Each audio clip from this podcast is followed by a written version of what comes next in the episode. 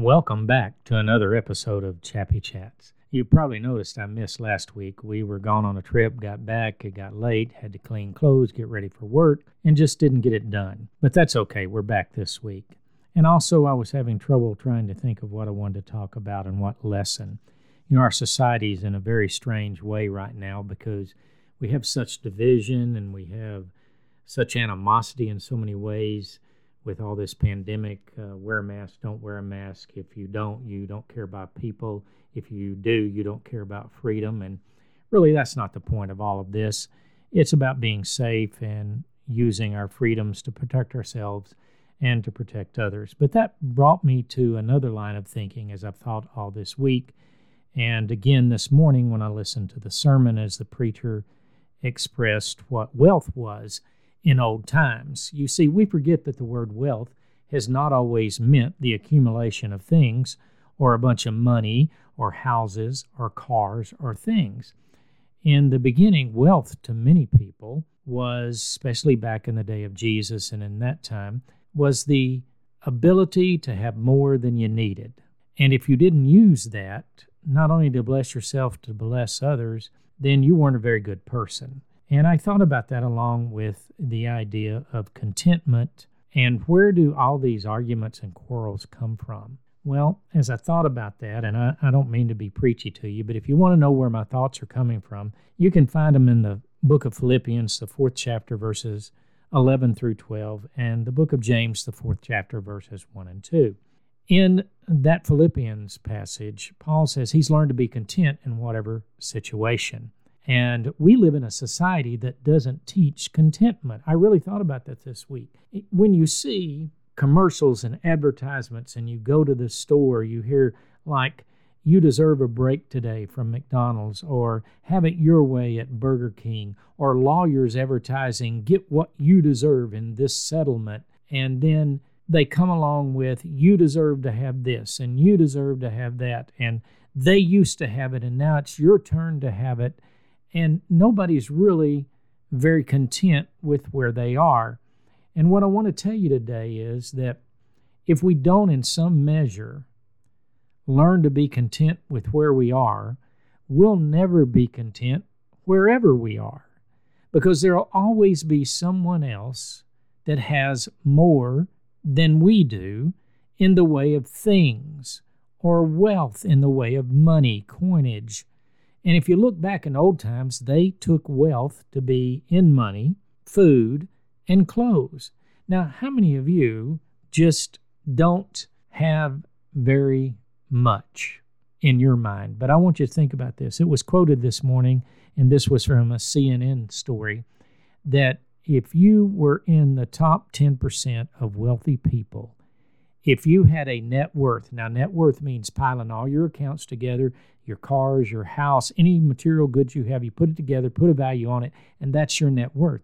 If you had a net worth of $93,000, you were in the top 10%. Now, a lot of you out there are thinking, yeah, I don't have anywhere near $93,000. I don't own a house. I don't own this.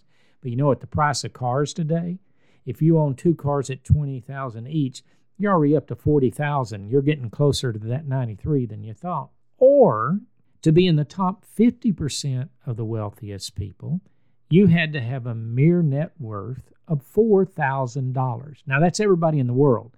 That's not maybe somebody that's down the street from you or in a hoity toity neighborhood where you live. They, they had these big mansions and all. That's not talking about that. It's talking about the whole world, not just your little world, but the whole world. If you have $4,000 in net worth, you are in the top 50% of wealthy people.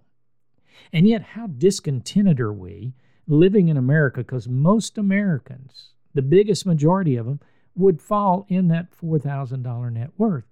Some of them, if only they owned a car, but they rented with a $20,000 car, you're moving on up the ladder. But we never look at it that way because we're never content because every bit of advertisement that we get is about you're missing out. You need this. Your life is not complete without this. Well, Dave Ramsey says, when's enough enough? And we have to ask our question, when's enough enough? Because those things we surround ourselves with without a relationship. I was reminded of the guy who made the statement, and I've heard it repeated several times. I don't even remember the first time I heard it. When's the best day of a person's life who's a boat owner? When they bought the boat and when they sold it. Because they had the upkeep, the insurance, they had the work to do this, they didn't get to take it out as much as they wanted to.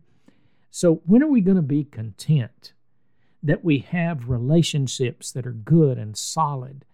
And when we have our health and we have shelter, true, it may not be a home, and we have food, we can go get it even if we live in a food desert, but we're lucky enough to have a car and we can drive 10 to 20 miles and get that food, as opposed to people that have to go hundreds of miles and there are no stores even when they get there. And when they do get there, their choices are very limited compared to us. Just think how nuts we went when toilet paper was in a downward supply. We nearly lost our ever loving minds, some people, and went out and bought dozens of packages of toilet paper.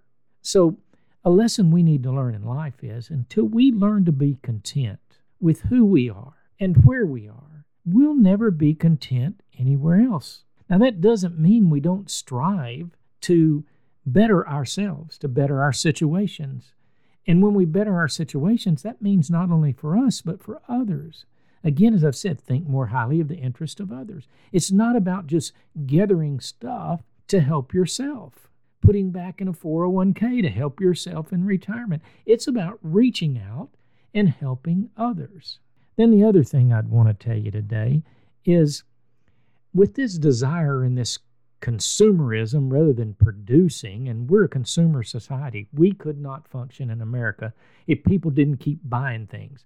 Why do you think obsoleteness is put into products today? They don't last as long as they used to because it's built on the fact of not servicing things, but selling you new things or convincing you that this new gadget, you just have to have it. So then what happens? Because you got the newest and the latest gadget and I don't have it, somehow you unfairly gain that. And that's where James comes in because he talks about where do quarrels and fights come from? Well, they come from our lusts and our desires, and even sometimes to the point that we murder. And have we not seen that? People have been murdered over a pair of tennis shoes, or a TV, or a car, or things that don't matter as much as life does. And so I want you to think about that this week. I want you to think about how you can start being content with where you are and not being envious of all those other things that other people have that you don't yet have and may never have. And also, think about how, in bettering yourself, you can better other people. You can bring them along with you. That, especially if you're a Christian out there, God doesn't bless you just to bless you. Think about the man who had all the barns and all that stuff, and he built new barns because he had so much. God blessed his crops so well. He had so much, he just built all these barns, and he said, Whoa, I can rest for the rest of my life. Two points I get out of that. God never intended us just to be consumers and sit on all of that wealth in barns. He meant for us to be producers and to use what we've been blessed with, yes, to take care of ourselves, but to bless others.